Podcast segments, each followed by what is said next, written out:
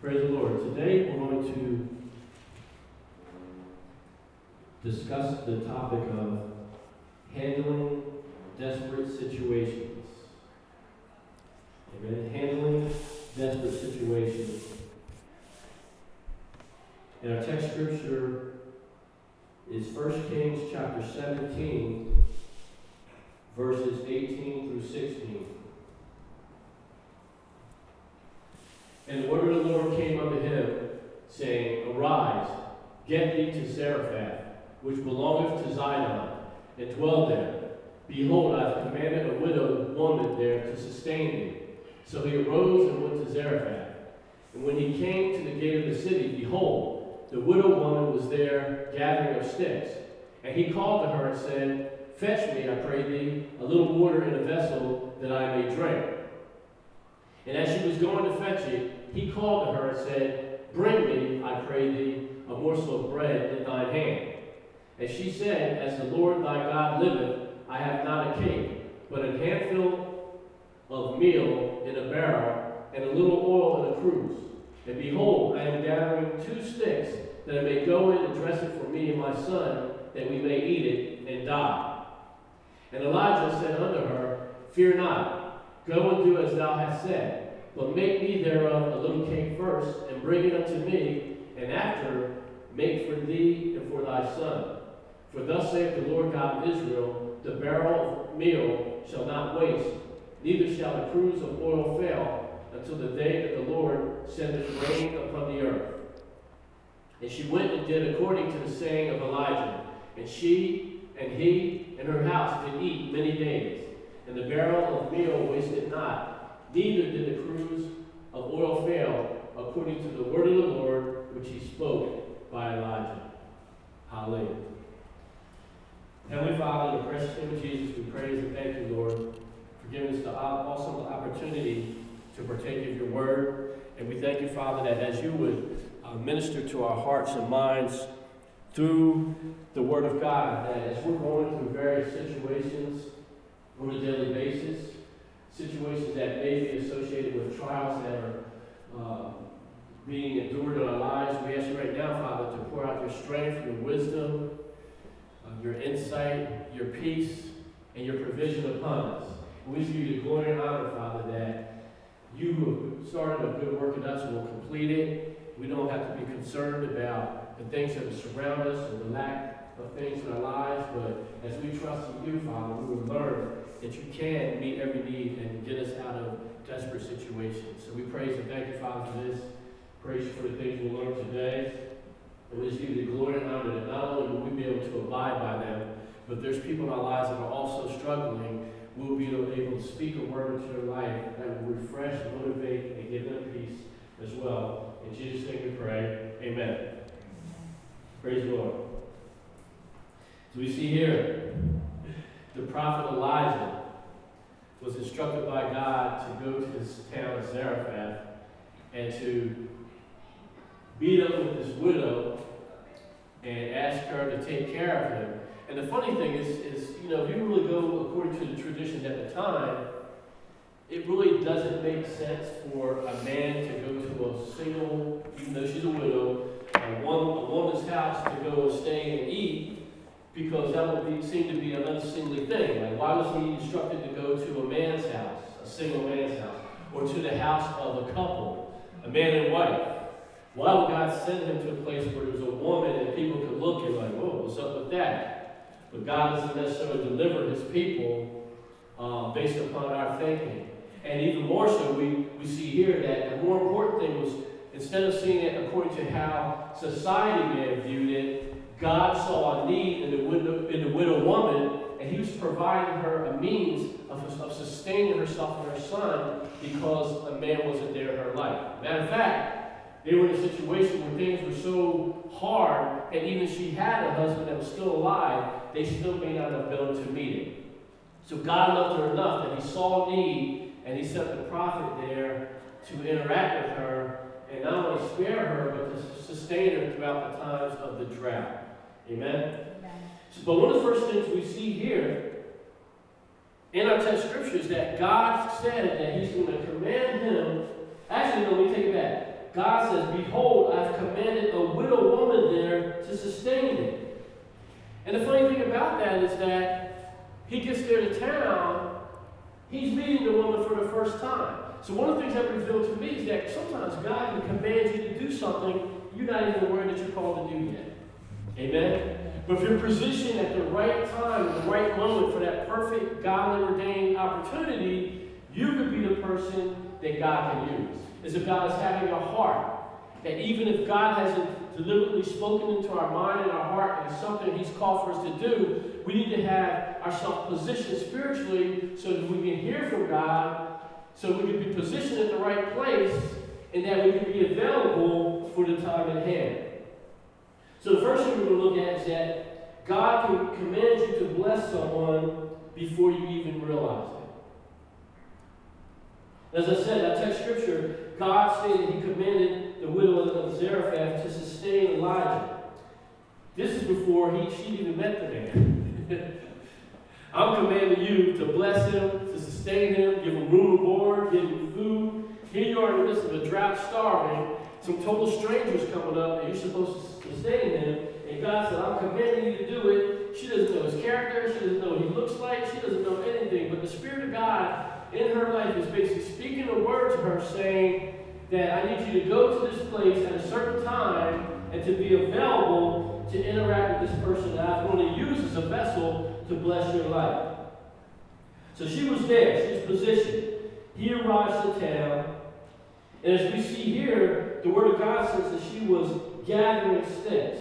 That word gathering means to forage. And foraging is the process of looking around a wide area, trying to find food and provision. And when they first engaged in conversation, he says, hey, woman, I pray thee, or in other words, please, give me some water to drink.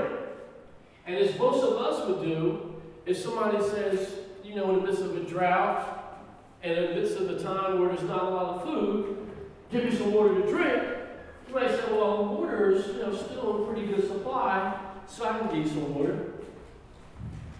So she goes to give him the water, but then he has the nerve to say, oh, by the way, as you're going to get that water, a brother could use a little grub, too. Isn't it like people, they ask you for one thing, they want ten, ten other things. So the water, in other words, is kind of a setup. Give me some water. And as she's engaging on the mission to bring him back a cup of drink, oh, by the way, fix me up something to eat while we have it. So she is, she's gathering, she's, she's looking for sticks. She's going to a wide, wild area, she, a wide area. She's peeking through here and poking through there, and here this man comes and has a nerve to say, give me something to eat. In other words, give me something that is in hard supply.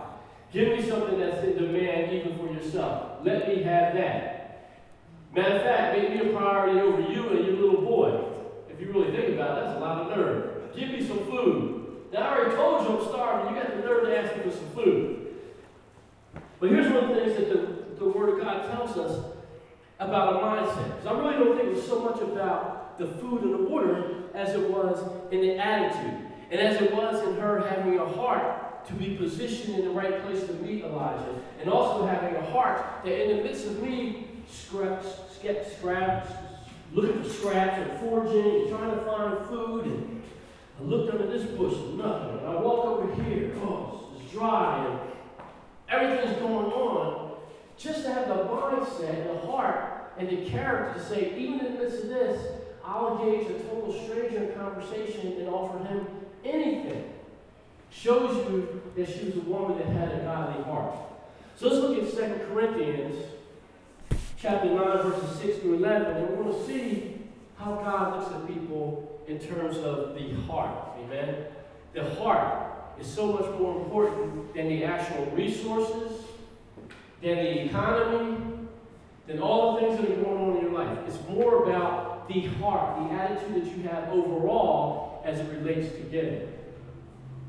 So Second Corinthians nine, six through eleven says, but this I say, he which soweth sparingly shall reap also sparingly, And he which soweth bountifully shall reap also bountifully. Every man according as he hath purpose in his heart, so that he did, not grudgingly or of necessity, for God loveth a cheer, cheerful giver. And God is able to make all grace abound towards you, that ye, always having all sufficiency in all things, may abound to every good work. As it is written, he hath dispersed abroad, he hath given to the poor, his righteousness remaineth forever. Now he that ministereth seed to the sower, both minister bread for your food, and multiply your seed sown, and increase the fruits of your righteousness, being rich in everything to all bountifulness, which causeth through us thanksgiving to God. And there's several things here that are very important as it relates to the widow of Zarephath. It says here that every man according as he purposes in his heart. Amen? That word purposes means to choose or prefer for oneself or to intend. So it's not so much about the fact of whether or not you actually give to somebody, it's what is your mindset as it relates to giving. In other words, I have a mindset that whether the opportunity comes or not for me to bless somebody today, from my heart, from my speech, from my behavior, from my finances, from my resources surrounding me, whether I actually get an opportunity from God to do it or not is one thing, but even more so it's about me having a mindset that if the opportunity presents itself, I intend to be used by God. That's way more important. Amen? It's the mindset. It's an attitude. It's a thought process. It's a way of living. That it doesn't matter whether the opportunity presents itself. If it does, use me, Lord. I'm willing and able and I'm available at your command. So the widow of Zarephath, even before Elijah the prophet came there, she was already spiritually and mentally and emotionally prepared to bless him because that was actually a part of her nature. She was a giving person. And being the fact that she had that type of attitude, God says, I see that you're giving in your heart already. Now I'm going to set the stage to open up the door so you can literally give, not only to be a blessing to somebody else, but also so I can bless you from the perspective of you reaping from your giving heart. And that's exactly why the woman of Zarephath really didn't have anything to worry about. And we, if we're going through times of lack, times of discomfort, times in which we're out and out broke, we don't have to view things according to how the world sees them, but we can be generous, you know, according to how God leads us and God sets up opportunities. And here's the reason why. In verse ten it says, he that ministereth seed to the sower, both minister bread for your food. We're all familiar with the, the parables about the sower. The sower has seeds. The sower drops the seeds on the ground. There's different types of ground. Some stony, some with birds, that, some that get choked, some that's hard. And then there's good soil in which the seed goes into the ground and grows and produces a harvest. We're all very familiar with the sower. But one thing that we don't usually think about is that before the sower can dispense his seed, he first has to receive the seed from the one, as we see here, that ministers seed to the sower in the first place. Amen? So this is where it's important for us to be cheerful in terms of our attitude and our intention to bless the lives of others. God, the one that ministers seeds to the sower, is looking for somebody that if I give you seed, you're not going to greedily hoard it for yourself, but have the mindset that I want to plant it into the life of somebody else. So God is the one. That word minister means to aid, to fully supply, to contribute to, or to furnish. Once again, it means to aid, to fully supply, to contribute to, or furnish. So we see here God has no problem whatsoever with a cheerful person giving. giving amen? amen? He's like, I'm the one that's going to supply you anyway. And matter of fact, not only will I supply you, but I will supply you fully. That's why the woman, she thought, I'm just scavenging for a little scraps of food to feed me and my son, God's in a situation saying, whoa, I got somebody there to give her. Amen? Let me position her so that when the prophet, my servant, comes to town and needs something to eat, let me make sure she's positioned in the right spot so they can meet, and now he can place a demand upon her, and based upon the demand that comes upon her, I don't have anything to give the prophet, but I'm willing to respond to it. She opens the pipeline, so now the sower of the seed pours it out to the sower, and bam, she can now give the prophet Elijah what he needs. God's looking for somebody with a giving heart. Amen? Amen? So when you're in desperate circumstances, that's not the time to surround the wagons, cover yourself up, clutch, cling on to everything you have for dear life. Amen? If you're struggling, you got to remember, as I've said a thousand times before, the word for cup to cover is about seeds. Amen? Yeah. What a man sows, he shall reap. Matter of fact, it says you not only will reap, but you will reap bountifully. In other words, you will reap a lot more than you gave out. The book of Genesis tells us that the principle of the seed, that what the, produce, the seed produces is in itself. Amen? So if I'm giving out love, I don't have to look for love. I'm giving of it, it automatically has to explode, grow, and bring back more love. If you're looking for friendship, be a friend. Because it's going to produce a seed after its own kind. I need money, put that money into some godly ground. It produces after its own kind, it can't help but give you back money. Everything you need is based upon the principle of seed. Even mankind, secular mankind, knows that. What do you think the stock market's about? What do you think banks are about? It's the principle of seed. I put my money into something, I expect to get a return on my investment, an R O I.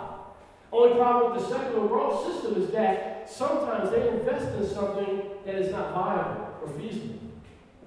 Or you have somebody handling your wealth, like a hedge fund manager that misuses your funds, steals it, and he goes off with it.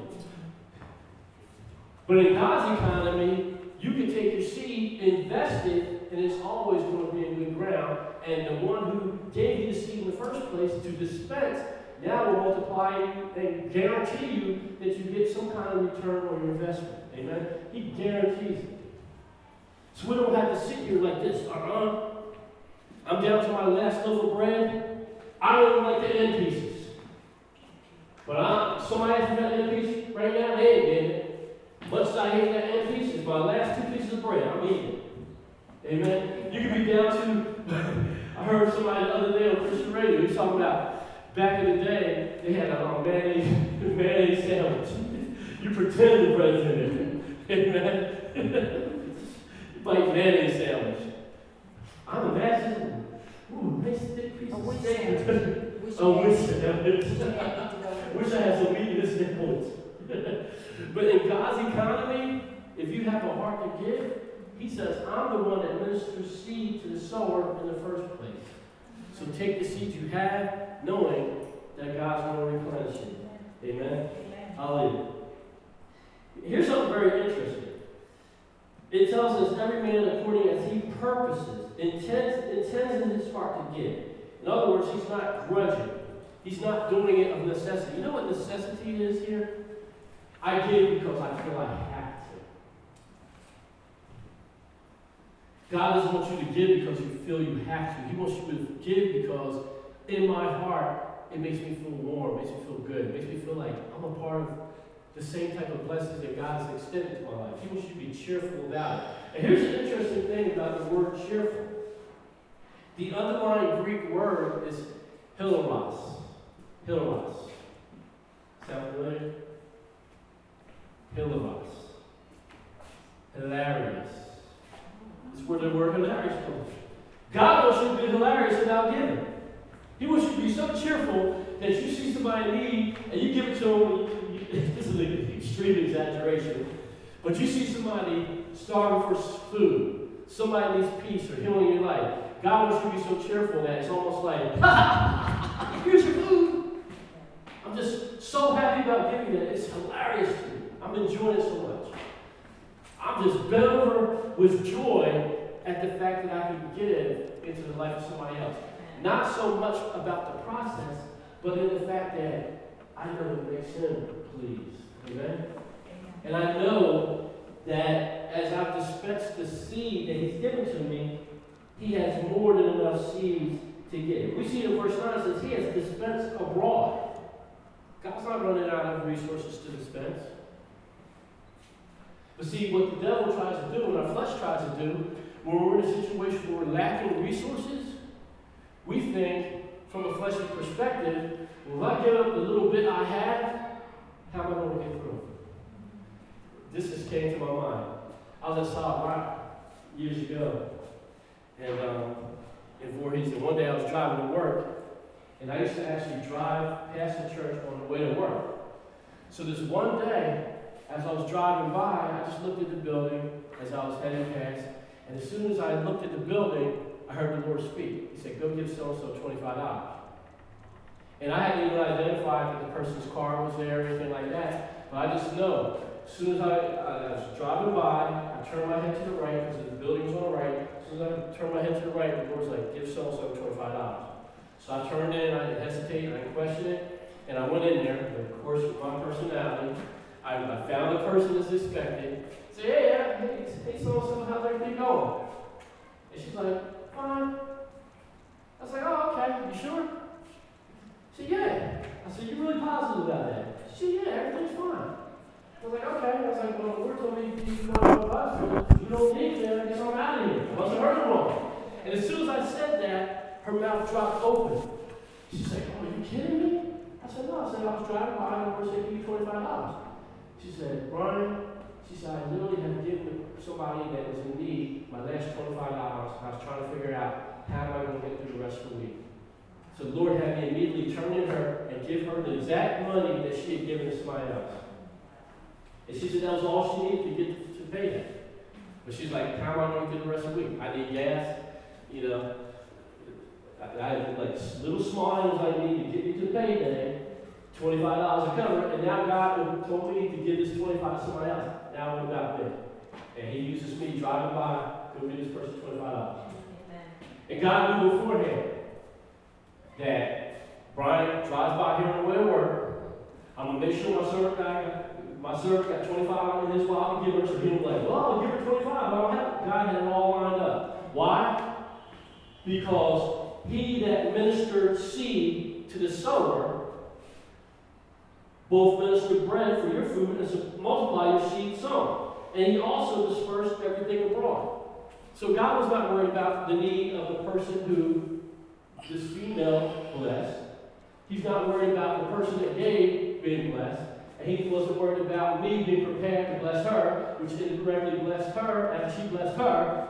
He had it all lined up. So all we had to do is, what? Had the mindset, despite the circumstances that we were in, to have the mindset of somebody that purposes in their hearts that I want to give, even though it may, it may seem like a place where I can't afford to do it. Amen? Amen? God lines everything up. I think I shared before, one time we were really struggling financially, and Pam had actually thrown down to do some court reporting with her sister's um, firm just to make some extra money. And we were down like, I had four bank accounts. I think between all four, we had one hundred four dollars.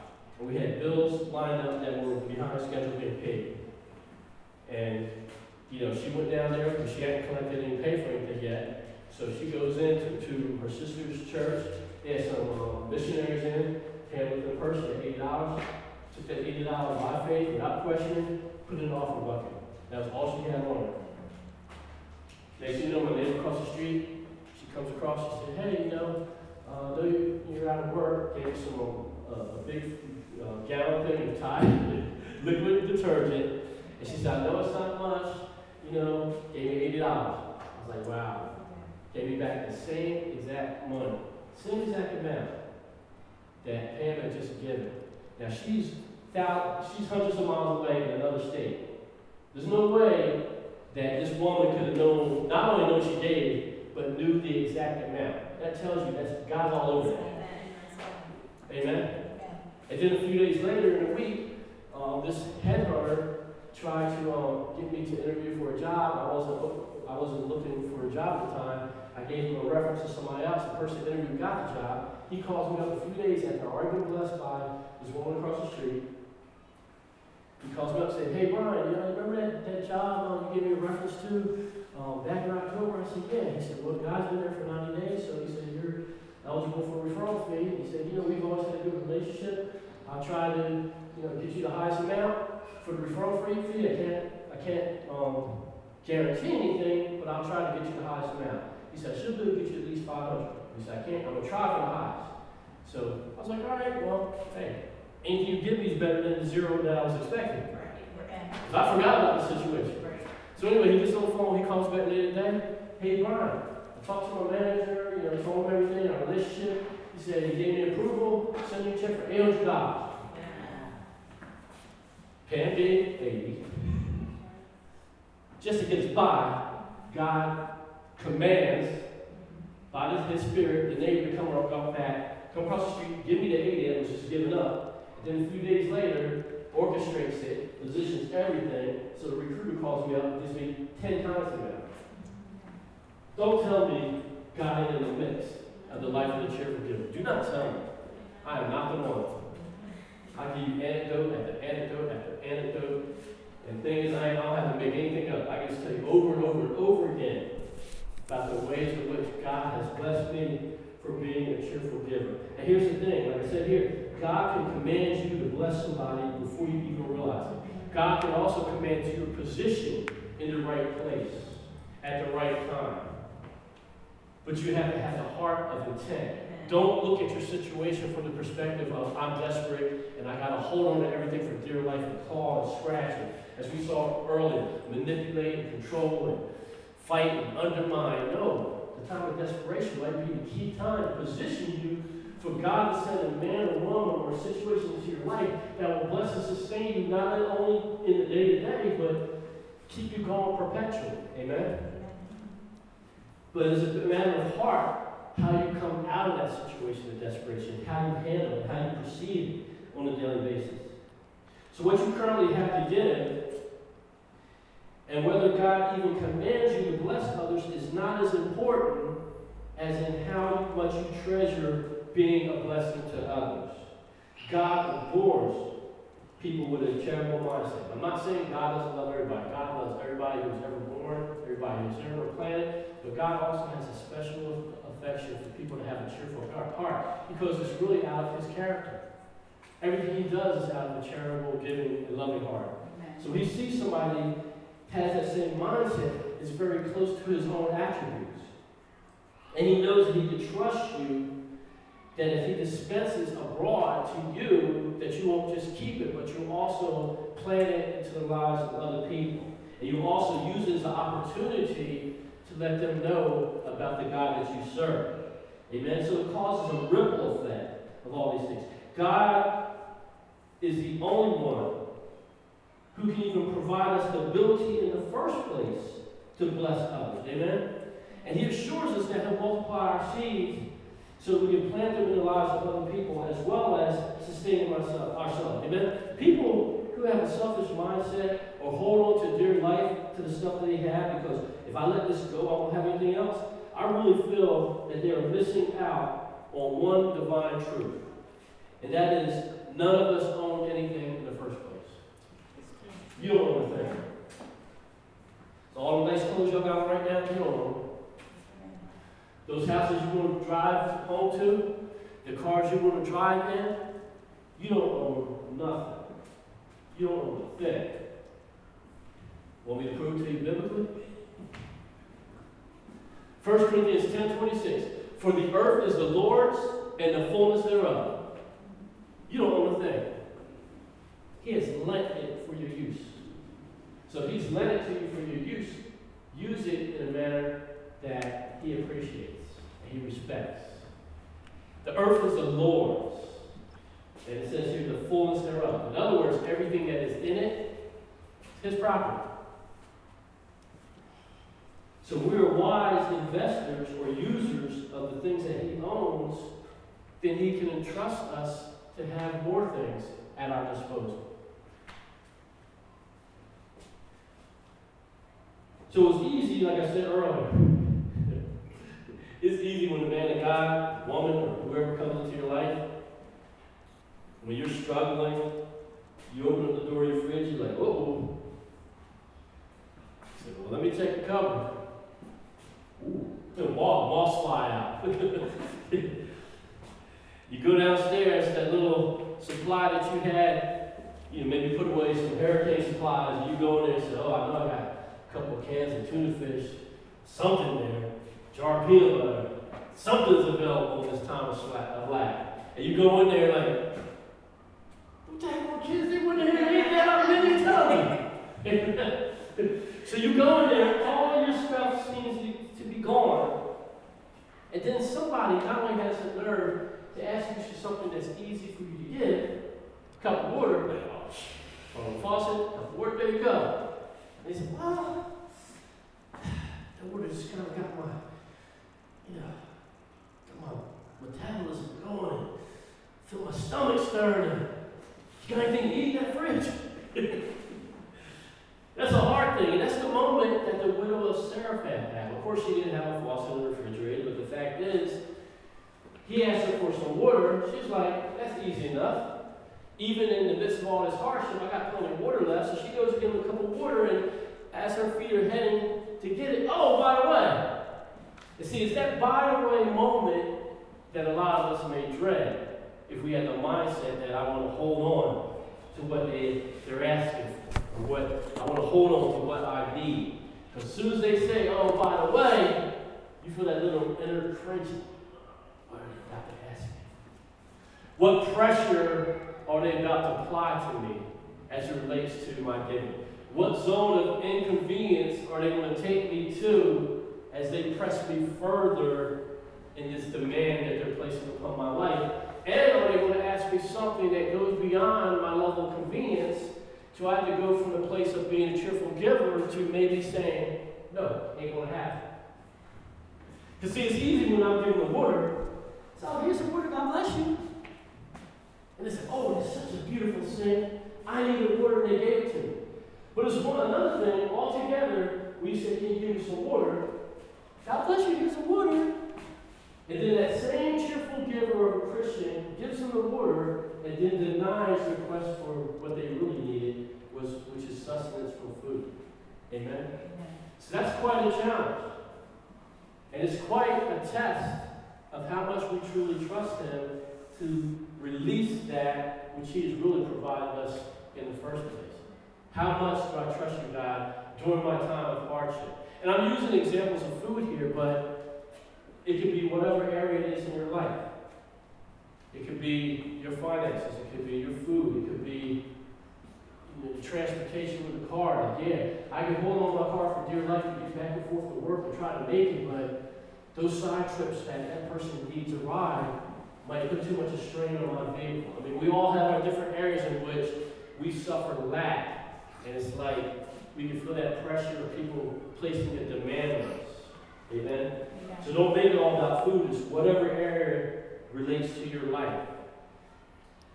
So like I said, it's easy for her to bless him with water, but then he had the audacity to ask her for food. Let's see what God says about situations in which people are putting a greater demand on us for our cheerful, giving nature than we may expect.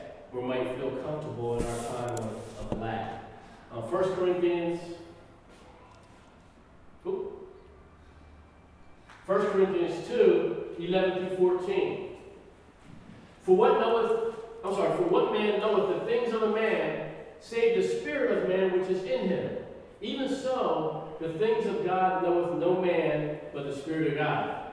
Now we have received not the spirit of the world, but the Spirit which is of God, that we might know the things which are freely given to us of God. Which things also we speak, not in the words which man's wisdom teacheth, but which the Holy Ghost teacheth, comparing spiritual things with spiritual. But the natural man receiveth not the things of the Spirit of God, for they are foolishness unto him, neither can he know them, because they are spiritually discerned. All right, so when people are pressing you in those areas where you're actually struggling yourself and there's a demand on you to relinquish them. Let's just face it. Your natural mind really cannot grasp giving in an area in which it's a struggle or a strain on you, and you feel like you're holding on for dear life. You know, your mind, your emotions will say, hold on to it, because quite frankly, the nature of mankind is one of self-preservation. So why in the world, if I'm struggling with money, would I give up my money? Why in the world, if I'm starving for food, would I give you the last of my food, or even anything close to the last of my food? Why in the world would I do that when I'm struggling in the very area that you're placing a demand on me, and I'm hurting and struggling for dear life? Why in the world would I relinquish that which I have when this alone is not good enough just for me? So the natural man and your emotions cannot understand that. But as we see here, as Christians, we're not to think according to the natural mind. We're supposed to think according to the spiritual mind, according to the perceptions of God and His Word. And your spirit can confirm that as you're giving things unto people, you're actually drawing resources from an inexhaustible source that can sustain both you, the other person, and can keep you going in the future. So you're taking your eyes off the natural and you're looking to the one who can supply and continually supply and keep the floodgates of, of blessing flowing in your life. Matter of fact, as we're talking about resources, if you look at it from the, the perspective of the word resource being a verb as opposed to a noun, The, the verb resource means to provide a person or organization with materials, money, staff, and other, nece- other assets necessary for effective operation. So my question for us today is, if we're believing God to be the source or our resource above all things, don't you believe that He wants you to be effective in all your endeavors on His behalf? Why in the world would God position you where He wants you to be a blessing in the life of somebody else, but yet you give, and then, oh, look at me, I'm begging on the streets? Does that bring glory to God's name? Does that let you be effective? Does that instill more trust and motivation in you to do it again when the opportunity presents itself? That will cripple your faith in God. If you're down to your last leg, struggling for dear life, and God places upon your heart to do something or to give, amen, and then all of a sudden you do it, then your life is destroyed. Where is the testimony in God's provision coming through and not only sustaining you, but also allowing you to be a blessing in the lives of other people? Amen? Amen. God's going to make sure He resources you on that behalf. Now, I had situations where that, that happened. I remember when I was um, self-employed, and we were really struggling um, through that time. And we got to the point I shared before where uh, at one point we tried to do the um, loan, um, the, the Obama plan, of the loan Um, stratification, and things just went kablooey, just went out of control, and just lost paperwork, all kinds of nonsense and everything. And it was a very hard time. And I just remember this one time I was pursuing this project, and it was for a, a really good amount of money. And I remember praying with that. I was like, Lord, if you give me this project, before I even use anything to pay bills, I'm going to take X dollars, I'm going to plant that into the life of this other person. And I prayed, pursued the project, went through the negotiations, went up against another team, won the project. So I get my deposit check, and it comes, and quite frankly, when it, when that check came in, I had multiple things that were like going into a, almost a second month late and everything. So I could pretty much took the whole deposit check, which was thousands, and I could just use it all, and still like, I'm still not out of the woods. I need another check. But as soon as that check came in, without questioning it, I said, I dedicated this amount to planning it into the life of this other person. I, I, I got that money out. I can't remember if I wrote a check. I got that money out. I took that money before I could even think about it. I planted that seed into the life of the other person. Because I had come to God and I said, if you do this for me, I'm going to do this in the life of somebody else. So I was going to let my natural mind, which uh, I know you made a promise, dude, but uh, you see them bills stacked up? Do you see, hear the phone ringing? When we going to get our money? I was like, I ain't going to get my time to hear any of that yet. I made a promise to God, I'm going to do this. I went and did it before I could even hesitate. Then I came back and said, okay, now let's see how I can do a little creative juggling to try to get myself out of this and sustain myself and keep things going. And needless to say, it, it, it took years. It was a hard struggle. There were hard times. There was times where I questioned, like, what in the world am I doing here? But God has gotten us to the other side, and my income, I'm at the, actually the highest income of my life, and the thing has, the Lord has restored everything that we lost. Amen. The main thing we lost, actually, to be honest with you, we didn't lose anything but a credit score. We didn't lose a house, we didn't lose any cars. We went on vacations, we ate three square meals, and more every day. Amen. The only thing we really lost was the electronic credit score, but the Lord restored that. Amen. Amen. Amen. But it's because we had the mindset that throughout all the process, we always gave to God, and we also gave in the lives of other people. And there's times where we actually helped people that had salary, full-time jobs that were actually making more than me and probably us combined. They were going through stuff financially and we were blessing them. Some people were like, crazy. They need to handle their money right. But the need was presented to us. And our heart was like, we're always going to trust you more than our bank accounts and our salaries. So we did what we felt we were able to do. Some people might call us foolish. They say, you lost your mind, and you're maybe call us irresponsible. But we did what we felt God has called us to do. And we, we've always done this from the day we got saved. Amen? Yeah. We've always been givers. Matter of fact, even before I met Pam, I was a giver. Me and my friends growing up, we got to age as teenagers. And actually, even when I was a paper boy, I would go to the store with a friend. And it was a hot summer day, I'm getting some ice cream. And one of my friends I'm playing with and, and, and you know, doing different things. And I'm going to the store. They're like, oh, where are you going? I'm going to the store. You want to go? No, man, I don't have any money. I'm like, come on, man, I got you. I was always a giver. So I'm going to stop being a giver. Now I'm a child of God. The giver is in me. So I can't allow my circumstances to turn that attitude off. I need to stay that way for life, but for me, it is always work. So like I said, your natural mind may not be able to believe the things that, that you feel God is calling you to do or positioning you to do. But you have to go by the mind of the Spirit, and the, the perceptions of God. And most of all, you have to go by the fact that you trust Him, that if He's told you to do it, you should go ahead and do it. Amen? Amen. So I'm not telling you to be an A T M machine to everybody out there hitting you up for money or resources or talent all the time. I'm saying as the Holy Spirit, you know the voice of God has spoken to you. Trust Him that if He spoke for you to do it, you are to do it, and He's going to take care of you. Matter of fact, He's probably going to explode blessings in your life as a result of you being obedient to Him.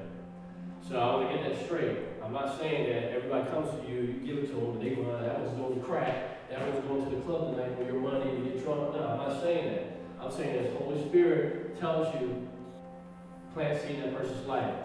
That's when you should respond. Because God may be testing you. As a matter of fact, that was my next point. God might test your faith. Amen. The widow of Zarephath, that's exactly what He did in her life. God knew her need and how empty her cupboard was before she even, even sent the prophet Elijah there. God knew that that woman was hurting for food. But God still said, out of all the people there I can send you to, I'm going to send my servant to that house and make a demand upon her. You ain't going to just give me water. I want some food. And I want you to go to the next house and say, you got some spare food for a prophet. I'm asking and placing a demand upon you, the one that an omniscient God knows is scraping for the last meal according to her profession so that she can die. I'm going to send you to her and say, give me food. So God knew what He was doing, and God still sent Him to the widow of Zarephath. So God was testing her faith. We see here First Peter one, three through seven. Blessed be the God and Father of our Lord Jesus Christ, which according to His abundant mercy hath begotten us again unto a lively hope by the resurrection of Jesus Christ from the dead, to an inheritance incorruptible and undefiled, and that fadeth not away, reserved in heaven for you, who are kept by the power of God unto faith, Uh, through faith unto salvation, ready to be revealed in the last time. Wherein ye greatly rejoice, though now for a season, if need be, you are in heaviness through manifold temptations, that the trial of your faith, being much more precious than of gold that perisheth, though it be tried with fire, might be found of the praise and honor and glory at the appearing of Jesus Christ. That word kept, in verse five, where it says, who are kept by the power of God, the word kept means to be watched in advance, guarded as a sentinel, hemmed in or protected with a garrison. So we see here that God has you hemmed in, guarded with sentinels. Amen? He has you watched in advance.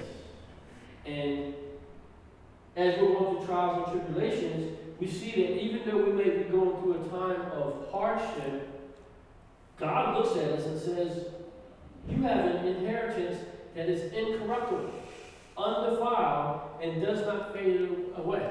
In other words, God sees us all as rich people. Problems, we don't see ourselves as that.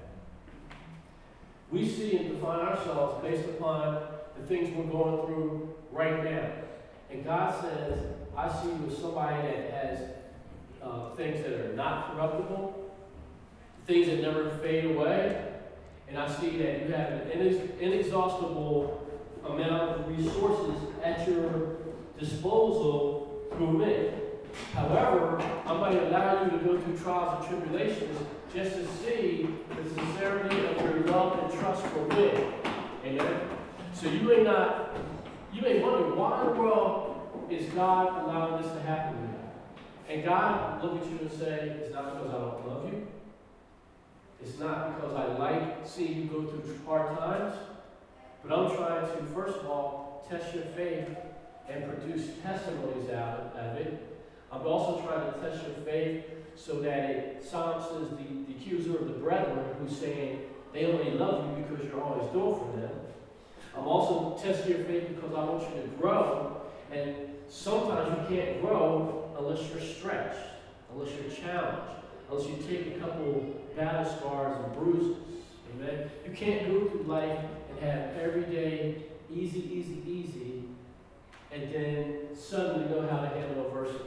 Perfect example, I hate, I'm not going to use any names, but I remember years ago I was at church, and um, we were in Bible study, and all of a sudden this one mother uh, was talking about a situation with her, her, her child, and her daughter had, had bought a car, and all of a sudden they came and they were talking about they were going to repo the car. And they were like, what in the world's going on? I made a payment every month, on time or ahead of schedule.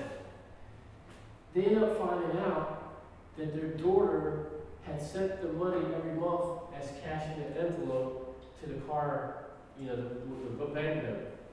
So needless to say, customer service, which should be processing checks, were getting gifts of cash every month. And the mother was like, I feel so horrible that me and my husband now making arrangements to get it back, you know, refinance or do something to save the car because it's our fault we never taught her the principles of banking to know how to handle the maturity of not only to drive a car and purchase a car, but also how to pay for the car in such a way that nothing gets breached and your money doesn't get stolen. So they actually blame themselves, amen? You know, so sometimes you gotta go through trials, you just gotta learn how to handle stuff the right way maturely. Unfortunately, it's cost the parents somebody with this test, but sometimes you grow when you deal with trials and tests of your faith, and you go through hardship, and you go through situations that may be challenging or even embarrassing. Through these situations, the parents learned certain things they needed to do in terms of the instruction of their daughter. The daughter learned certain things that she was unaware of in terms of how, how to handle not only that situation, situations in the future. So tests are not good. We don't like them. They challenge us. They annoy us. And as we see here, sometimes tests are even trials of fire that seem to be burning you up. But they are good things because they cause you to grow and they They strengthen your relationship with God. And we see here that even though we may be going through those trials, as I said, God, from his perspective, says, I have you hemmed in the whole time. It's just like Nikki had shared beforehand. We might complain about the pebble, but Jesus has blocked all the boulders from the avalanche. We don't like the little pebble. Well, just take your shoe off and shake it out, and the inconvenience is over. Whereas he's got the real job of blocking the avalanche that would have taken your life. And it's the same thing with a lot of stuff that we endure. So sometimes we're going through these trials of our faith. We're going through hard times and we're dealing with a desperate situation like, when will I get relief? And when will I get mercy? And why are you challenging me to be a blessing in somebody else's life? How can I focus on blessing anybody else when I'm going through all this? God might be saying the very road to your deliverance from that situation is in you blessing somebody else and taking your eyes off yourself. Stop being so self-centered. What if Jesus Christ was self-centered? We'd all be headed to hell. He gave of himself, and God wants us to give of ourselves too. But we have to change our thought process as it relates to giving. So we see here, as I said, that God has promised us an inheritance that cannot be defiled and does not fade away in value. And it may not be tangible to us right now, but it is available and at our disposal through faith. As God says he will meet all of our needs according to his riches and glory. We need to trust him in that. Amen? Amen. Hallelujah. Another thing we see about faith is in the book of James, chapter one. And we'll look at verses two through eight.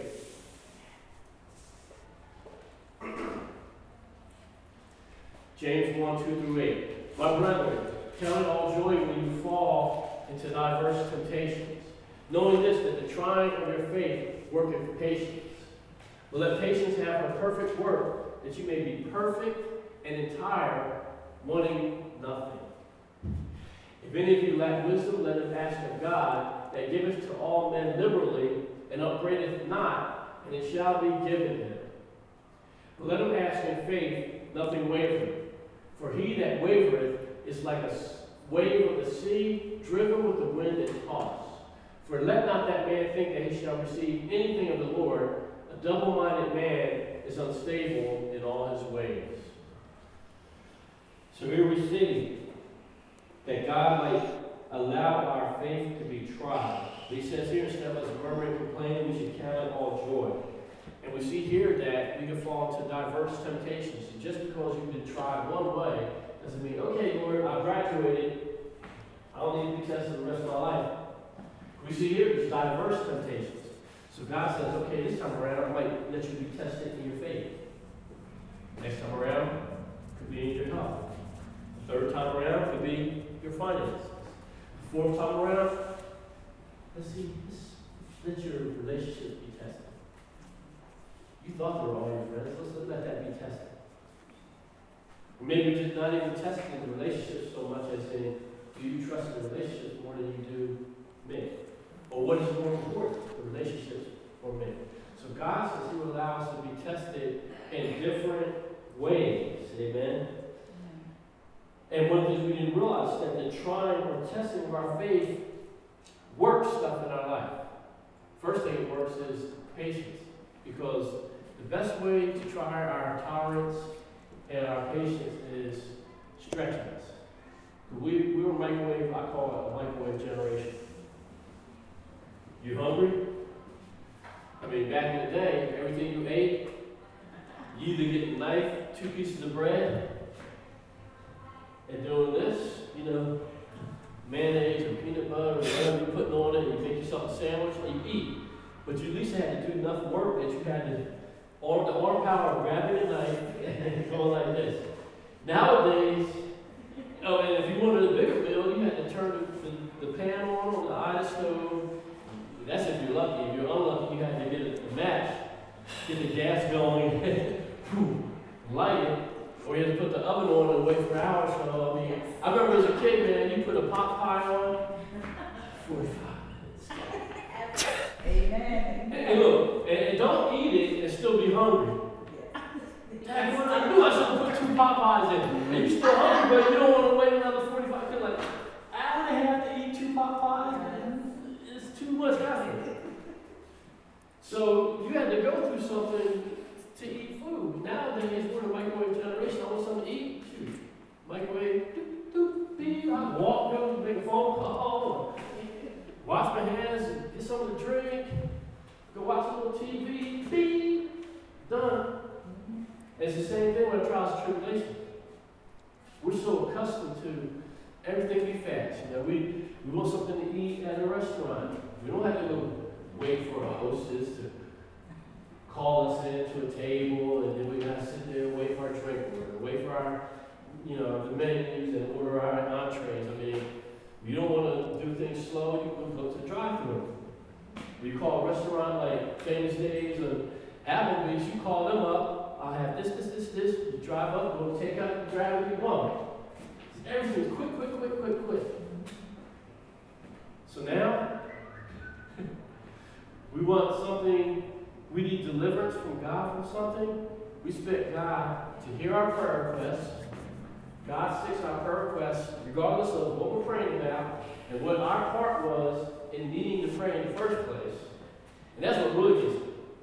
Somebody can, like, out and out being rebellion against God, five, ten years, you know, strung out with drugs, um, in an adulterous relationship, all kinds of stuff. Five, ten years of being like, all of them in the midst of it. You repent one day, pray once, and God's supposed to stick that prayer in the microwave, bing! One minute later, delivered from all that stuff you did. Unchecked for five or ten years of either ignorance or total rebellion. And God's supposed to be like that. What's going to stop us from going and doing it again? If every time you pray, he's going, bing, done. Just go ahead and do it again. Only problem is you might kill yourself. So sometimes you pray to God and he said, no. I think you had to struggle in the trenches with that one for a while. So once I deliver you out of it, you said, I don't want to go back there again. I do not want to go back there again. Amen. Amen. So God will allow your patience to be tried. And we see here, let patience that you develop through the process of enduring trials and tribulations, it says, let patience have its perfect work. And what is its perfect work? That you may be perfect or whole and complete in God and entire, wanting nothing. And the wanting nothing is not necessarily material things. It's basically just like whether I'm a base or a bound, as Paul said, I know what there is to be content. So on my best days, I'm content with God. Wow, that's just sprinkles on ice cream. You know, on my bad days, I don't like it, but I'm content. I know you're with me. That's the place that God wants us to be in. Amen. So God will allow you to go through these sort of things and will test your patience. So as it relates to handling des- desperate situations, once again, we have to have a mindset that regardless of whether we're going through good times, bad times, or out and out desperate times, we have to have a mindset of, I want to be positioned wherever God wants me to be, and not only be positioned there, but not let the focus all, always be about me, my goals, what I need. Need, need, need, need, need. No, it needs to be, God, I'm going through, it's not resolved yet, but I know you're hearing me, I know you're aware of it, and you're going to bring me through it. In the midst of all this, Lord, if there's anybody whose life I intersect with that you want me to be a blessing to, position me, allow me to be used. Amen. Amen. And I consider it an awesome privilege. Amen. The life of Christ is not a life of selfishness, self-absorption, and narcissism. Oh, it's all about me. The life of Christ should be, in him I live and move and have my being. And in my good times I praise him and glorify him. And in my bad times I praise and glorify him anyway. Amen. And even in the good times, I don't boast in myself. I boast in the fact that he allowed me to be able to be where I'm at. Amen. Hallelujah. So our mindset is always position me that I can be blessed, but if, even if I'm going through hard times, realize I'm still blessed, and look for opportunities to bless somebody else. Amen? It's also in the midst of my hardship, God may place somebody there to request of me something that seems to be extreme or too hard or stretch me too thin. But if this is the voice of God, go with the flow of what God is doing. Because he might be stretching you as a means of starting a process of seed flowing into your life. You cannot close the doors and say, it's all about me. Let me circle the wagons and hold on to dear life that I have. And then realize that God might test your faith. Don't think you're going to go through without being tested in life. God may allow something to emerge in your life that will test you. It may even test you in the very areas that you felt the most confident in. Sometimes we can just get too casual with God. So God might allow something to come that hit his right areas where we thought we were alive and mature, or, oh, I don't have an issue with that. God might be like, all right, let's put it to the test and see what you're made of. Amen? So that's all we're going to cover for today. We'll continue on um, next week. Amen? I'll leave. Um, I had some stuff to cover that I don't want to go too fast with it, so we'll do it more next week. Praise the Lord. Um, let's all stand and pray. Thank you, Jesus. We just still keep in mind that Pam anointed us all earlier. Hey. Just remember, he brought to my remembrance that he um, led Pam to anoint everybody with the oil earlier. So I don't know everybody's situations. I don't know um, if anybody's going through times of desperation, but I know that we serve a God who's aware of everything. And that doesn't mean that I don't pray for everybody every week. I do. But there's certain things that, even in our good times, you can make two hundred fifty thousand dollars a year and still be desperate about something. Because it's all relative to the person. So we cannot assume by the dress or the smile or anything that somebody may not be going through desperation in some area. It could be, I'm desperate to be healed at that time. So we're just going to all believe God together that he will meet our needs in the area of any desperate situations. Amen. Hallelujah. Heavenly Father, in the precious name of Jesus, we praise you that Father, we come together as a collective body, uplifting each other in faith and in unity. We praise you that Father, that any areas in which we have a sense of desperation right now, Father, you require your peace, your mercy, your loving kindness, your provision upon us. Give us a sense of peace, Father. Let us even see, Father, the areas in which we felt stretched or challenged were not areas to um, cripple us emotionally or spiritually, or areas in which the enemy is winning, but instead, uh, they are areas in which you've allowed things to happen so that your glory may uh, abound, not only in our lives, but through our lives and to the lives of other people. So we praise you right now, Father. Give us peace, give us wisdom. Show us exactly how you would have us uh, to position ourselves.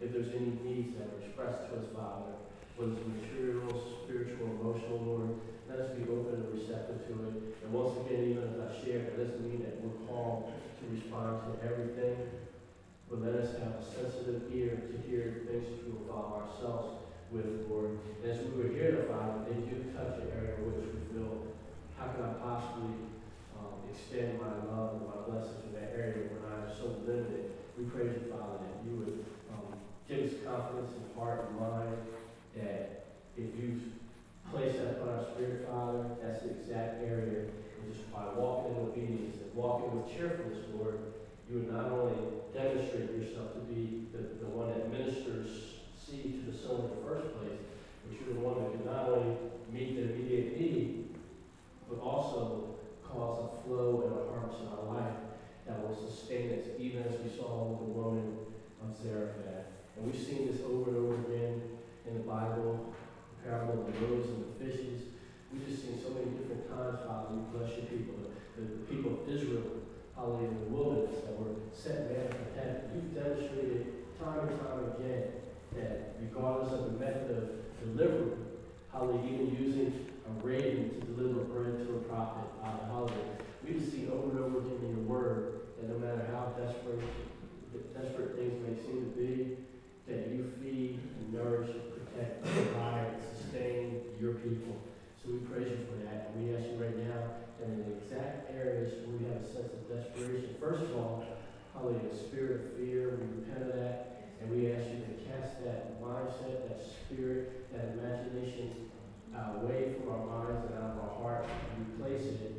godly boldness and confidence in you.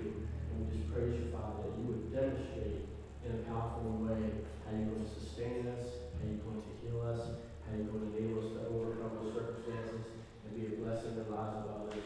And we just praise and thank you, Father, for this. In Jesus' mighty name we pray. Amen. Amen. Thank you, Jesus.